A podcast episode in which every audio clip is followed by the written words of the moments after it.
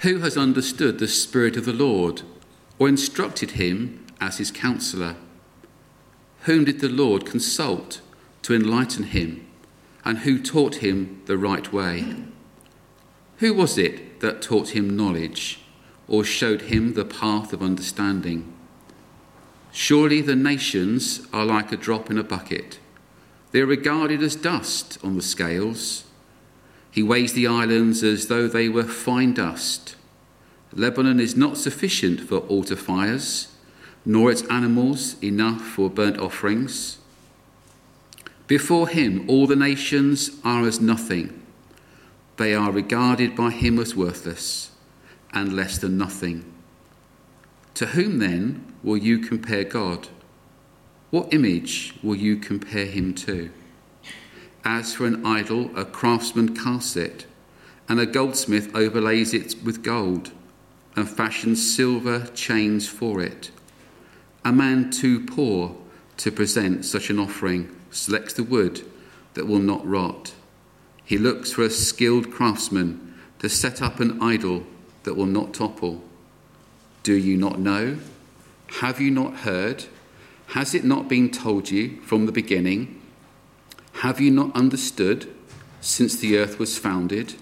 He sits enthroned above the circle of the earth, and its people are like grasshoppers. He stretches out the heavens like a canopy. He spreads them out like a tent to live in. He brings princes to naught and reduces the rulers of the world to nothing. No sooner are they planted, no sooner are they sown, no sooner do they take root in the ground than he blows on them and they wither, and a whirlwind sweeps them away like chaff. To whom will you compare me? Or who is my equal? says the Holy One. Lift your eyes and look to the heavens, who created all these. He who brings out the starry hosts one by one and calls them each by name, because of his great power and mighty strength, and not one of them is missing. Why do you say, O Jacob, and complain, O Israel, my way is hidden from the Lord, and my cause is disregarded by my God? Do you not know? Have you not heard? The Lord is the everlasting God, the creator of the ends of the earth. He will not grow tired or weary, and his understanding no one can fathom. He gives strength to the weary and increases the power of the weak. Even youths grow tired and weary, and the young men stumble and fall. But those who hope in the Lord will renew their strength. They will soar on wings like eagles, and they will run and not grow weary, and they will walk and not be faint. Amen. Reading of God's word. Let us just pray. Dear loving Father, we thank you uh, for your word, and we thank you, Lord, for this new year and all that it holds. Lord, I just pray that you would move amongst us by your Holy Spirit and that you would just help us this morning just to reflect on just two or three things, Lord, that we can take away today so that we can honour you and live for you. And we just pray, Lord God, that you would just help us to understand things afresh in Jesus' name and for your glory only. Amen. Amen.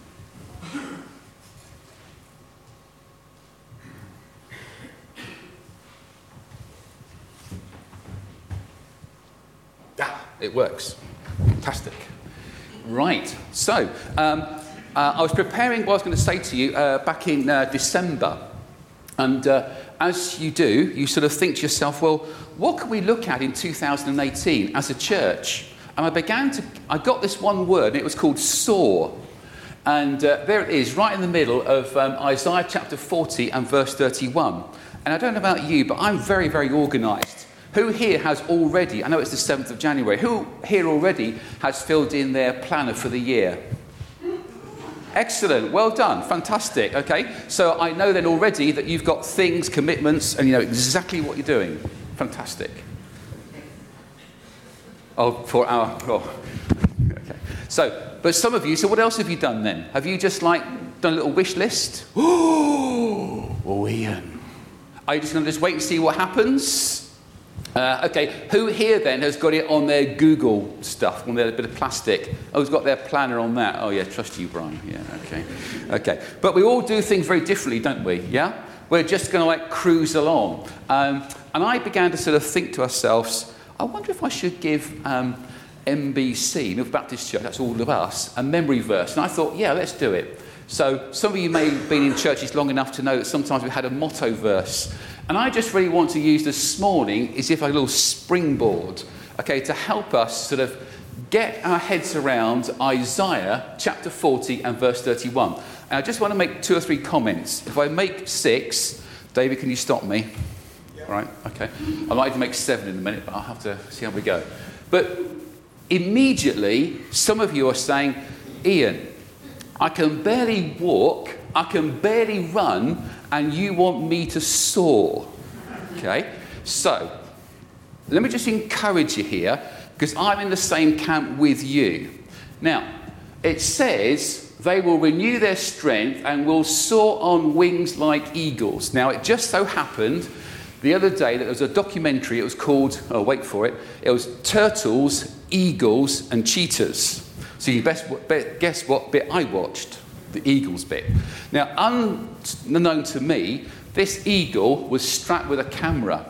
Okay? And what I just learnt from this one little bit of a documentary, it was travelling over apparently the west coast of Scotland. There seems to be a theme developing here, David. All right? So, but this eagle, okay, was actually soaring and hovering over. And I didn't expect, excuse me, to be watching the picture from the perspective of an eagle. Does that make sense? And this eagle, I'll be honest with you, it was beautiful. The views that it's got, the way that it sort of hovered in the warm thermals. And the one thing that I did learn from watching this program, they will renew their strength. Now, all of you are going to say, but Ian, I can't soar. I ain't got no wings. Yeah? I'm probably struggling sometimes in my life about that renewal area, about when things are going tough, how can I soar? Now, what the eagle does, quite a smart bird, okay, what it does, when it's not hovering, it obviously comes into land and it waits for the next lift, for that next sort of rush of air. And it was quite beautiful to watch and to see. So I know physically we can't soar like an eagle. But in life, I believe there are things that happen to us and there are things that are going on around us that, you know what, sometimes drag us down a little bit. Do you understand what I'm saying? So there are those times where it's time for us to just to settle and to regroup. And this morning, um, we're going to be singing uh, a song, All I Surrender to Jesus. And I want us after that, just to have a moment of quiet. Because some of us will be soaring like the eagle. We're looking forward to this year and all that God has for us at MBC. And if you're visiting here, if you're going back to the church, you'll be excited about all that God's doing where you live. And the important thing I want to take with you, one of the things I want to take away, you take away with you today, is the fact that wherever we are, whether we're in that moment where we're just trying to regroup in this new year, or whether we are soaring, okay, we're doing God's work. Whether we're resting, and I want you to use this verse, and I'll be using this well and reflecting on it during the year. And I want us, please, to meditate on it, just as a springboard to help us. And as I read through these verses, or this verse, I began to ask myself, well, Ian, why are you giving it to Milford Baptist Church? And I came up with a number of reasons. Well, it's a part of God's word. Isaiah is in the Old Testament. And in the Old Testament, okay, this person called Isaiah prophesied for 40 years in Jerusalem to the northern kingdom and also to the other uh, kingdoms that were around at the time. So we're talking about a book that was written 700 years before Christ. Okay? And they were prophecies about Jesus. There are more verses that are quoted from the most quantity of verses are quoted from Isaiah and very often used at Christmas. It talks about the suffering servant. And if you actually add up the chapters, it comes to 66. Now, I'm not a man who's into numbers, but for those of you who are interested, some people have said Isaiah is, in actual fact, a miniature Bible. That you can read it, and the things that it points to are, in actual fact, things that are going to happen in the future and have already happened. So there are 66 chapters, Old Testament and New Testament, some people say. But there's a pivotal verse, and actual fact, it's not the verse that I've given us to look at at the moment. It's actually Isaiah okay, 54.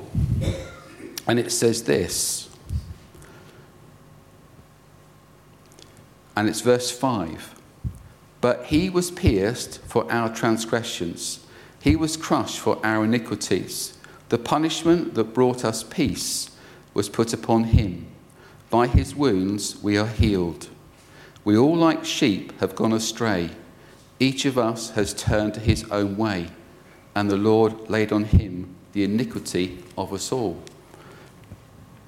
Isaiah wrote this 700 years before Christ. And if you were to go to Israel today, you can go to um, a place called the Shrine of the Book.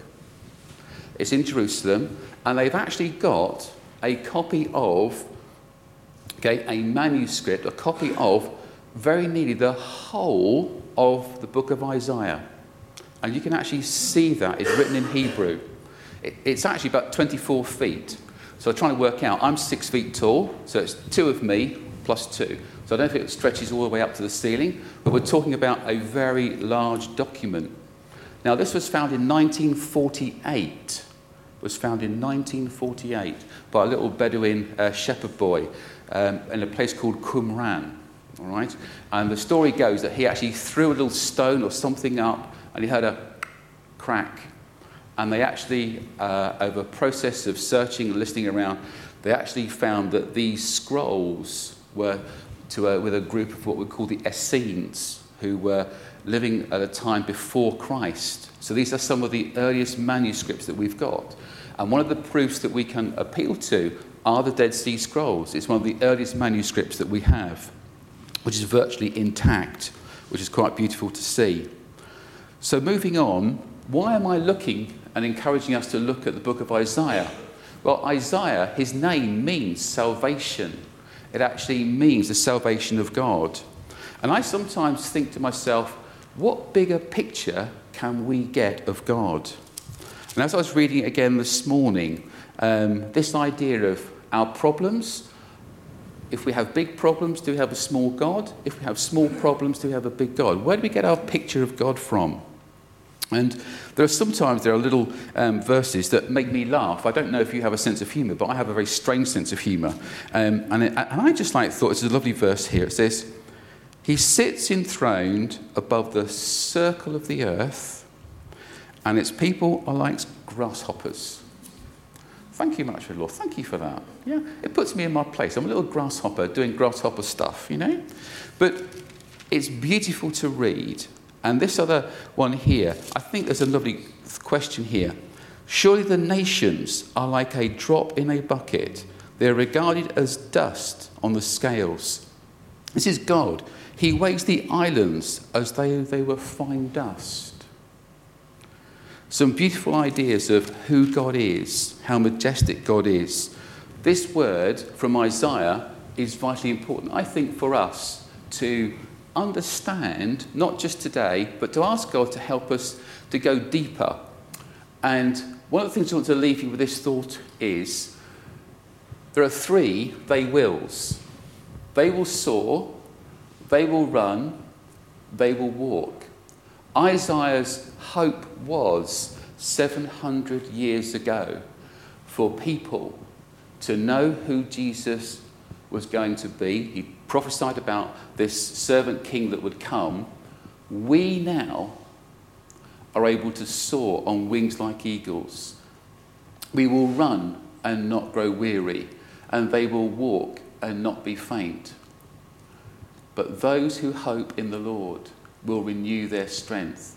And as we renew our strength daily by reading God's word, I believe that we will soar together as a church and as individuals, and we'll be able to tell stories of our faith and our hope in God.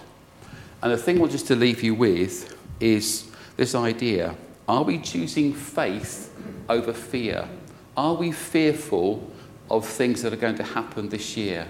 I want to encourage us as a fellowship to understand that we have a God who is with us.